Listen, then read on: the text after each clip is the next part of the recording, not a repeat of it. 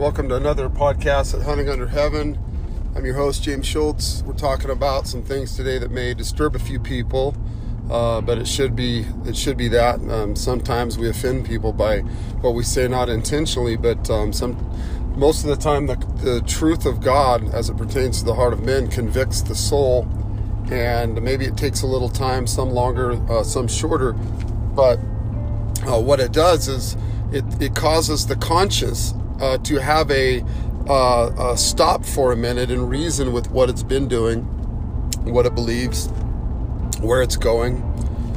And uh, it, it, causes a man to consider, a woman to consider their ways. Uh, the Bible teaches us uh, to consider our ways, uh, whether they be good, whether they be evil. the Bible also teaches that by the fear of the Lord, men depart from evil. So those are good things to convict the conscience with. That uh, whether we like it or not, there's um, uh, sins that we commit daily that uh, I would like to say that are minuscule in comparison to the great Adamic sin and the sin nature that was received to humanity, all humanity, through the disobedience of the first man, Adam. Now, the Bible says the first man, Adam, was made a living soul. The last man, Adam, was made a quickening spirit. That's Jesus Christ. So we have to look at this. What what we're really dealing with when we say sin is you really have to get down to the sin nature. That men by nature hate God. The carnal reasoning of men by nature is to have great animosity a carnal hatred against the Most High God.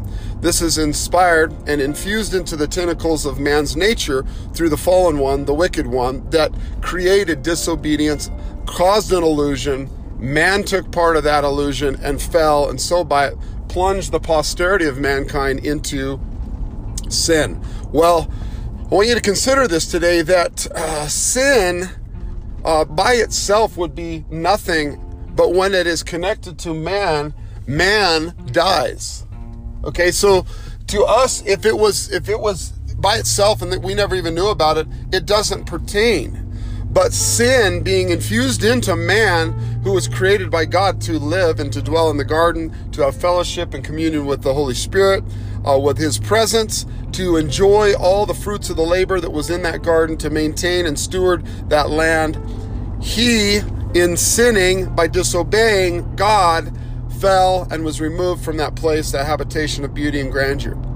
So, what we have now is a humanity, if you will, loitering around, standing around in the field of what we would call this earth, in the uh, uh, process of time from one generation to the next generation to the next generation, waiting around hanging around, doing their thing, listening to their tunes, eating their food, doing parties, going to parties, taking their drugs, getting their education, bowing down to their idols, loving their neighbor or hating their neighbor, committing war, murdering, doing their thing, okay?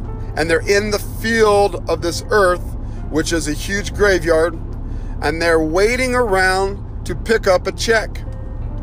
They're waiting around, all humanity is loitering and waiting around to pick up a payment, to get paid for their what they've earned.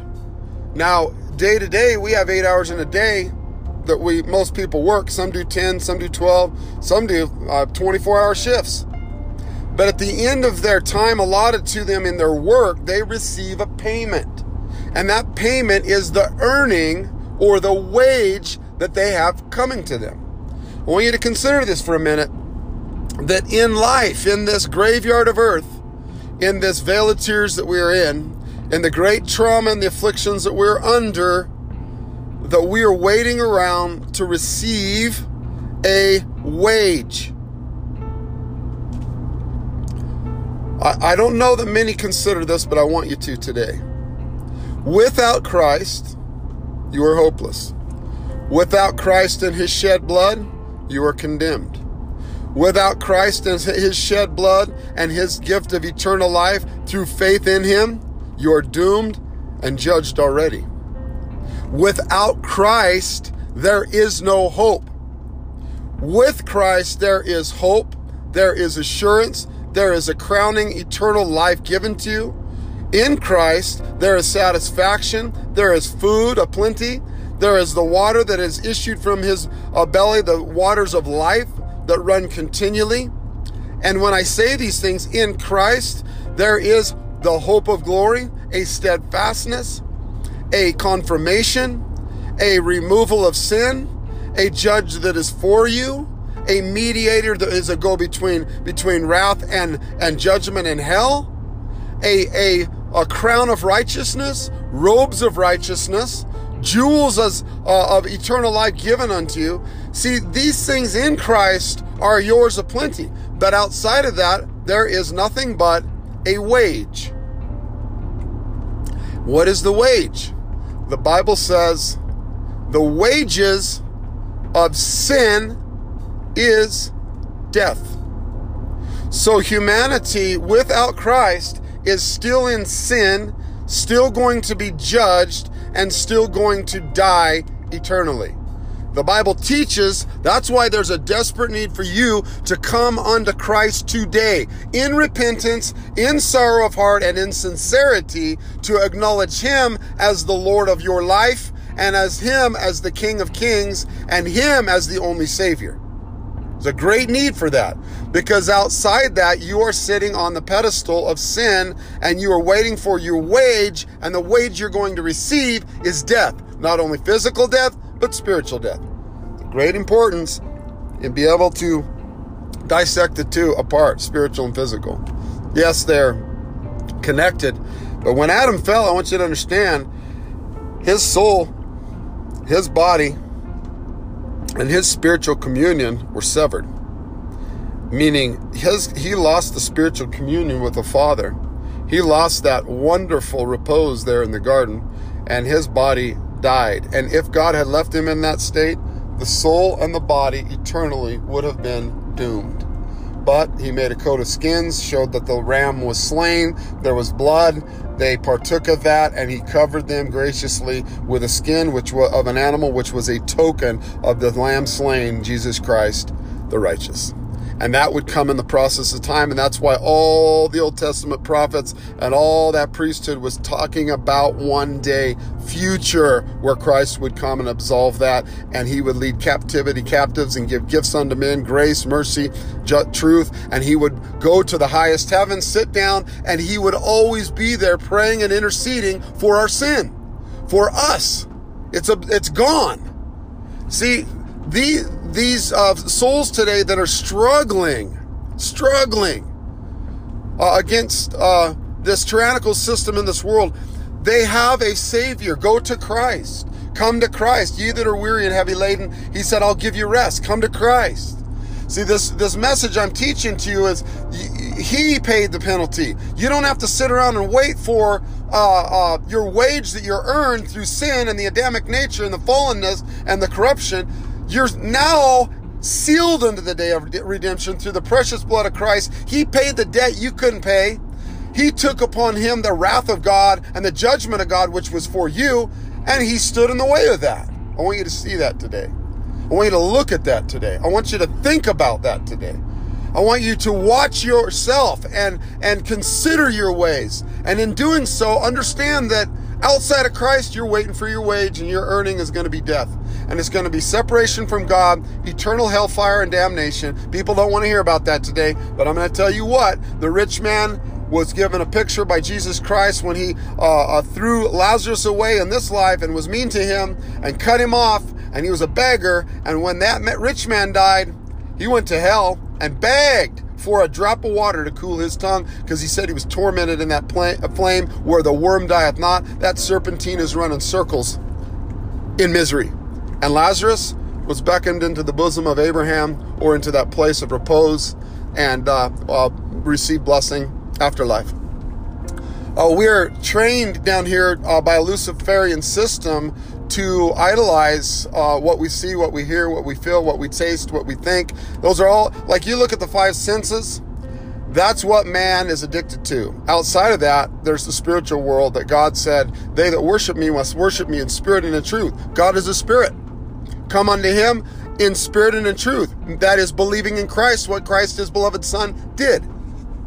So this, I may sound a little bit preachy today, and you know what? I have to because we're in the last moments of uh, till midnight. I believe we're in the last ticking minutes to midnight before the time of this age is over, and the harvest is ready and there's going to be a great harvest. And he's going to pull some of his uh, sheaves into his barn, and he's going to separate the wheat from the chaff, and he's going to take the tares from the wheat and separate them. One he's going to burn, one he's going to collect into his kingdom of righteousness. And people say to me all, all the time, that sounds like a foolish fancy. That's a tale told. What are you talking about? Well, I wouldn't say it if I weren't uh, convicted by the power of the Holy Spirit to keep saying this and to keep speaking this and to keep telling individuals about this.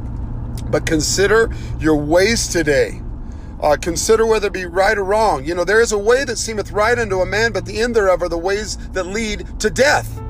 Quit listening to the false narrative of dead systems of men and turn back to the Word of God. Read the entire scripture of the New Testament. Try reading the Matthew, Mark, Luke, John. Read the Acts of the Apostles and then start going through the books that Paul wrote. Okay? Very important to your soul today because this illusion that we're in is for just but a short time. Where man is like the, the, the fire and the sparks that go upward. He is like a vapor. Uh, in the last couple days, I went to my dad's funeral, another friend of mine's funeral. I'm going to a funeral today.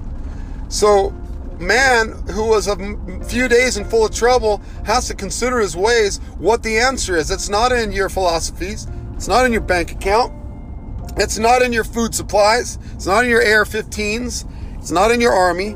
It's not in the strength of your legs. It's not in the knowledge you have retained in terms of intellect. It's not in your friend. It's not in your families.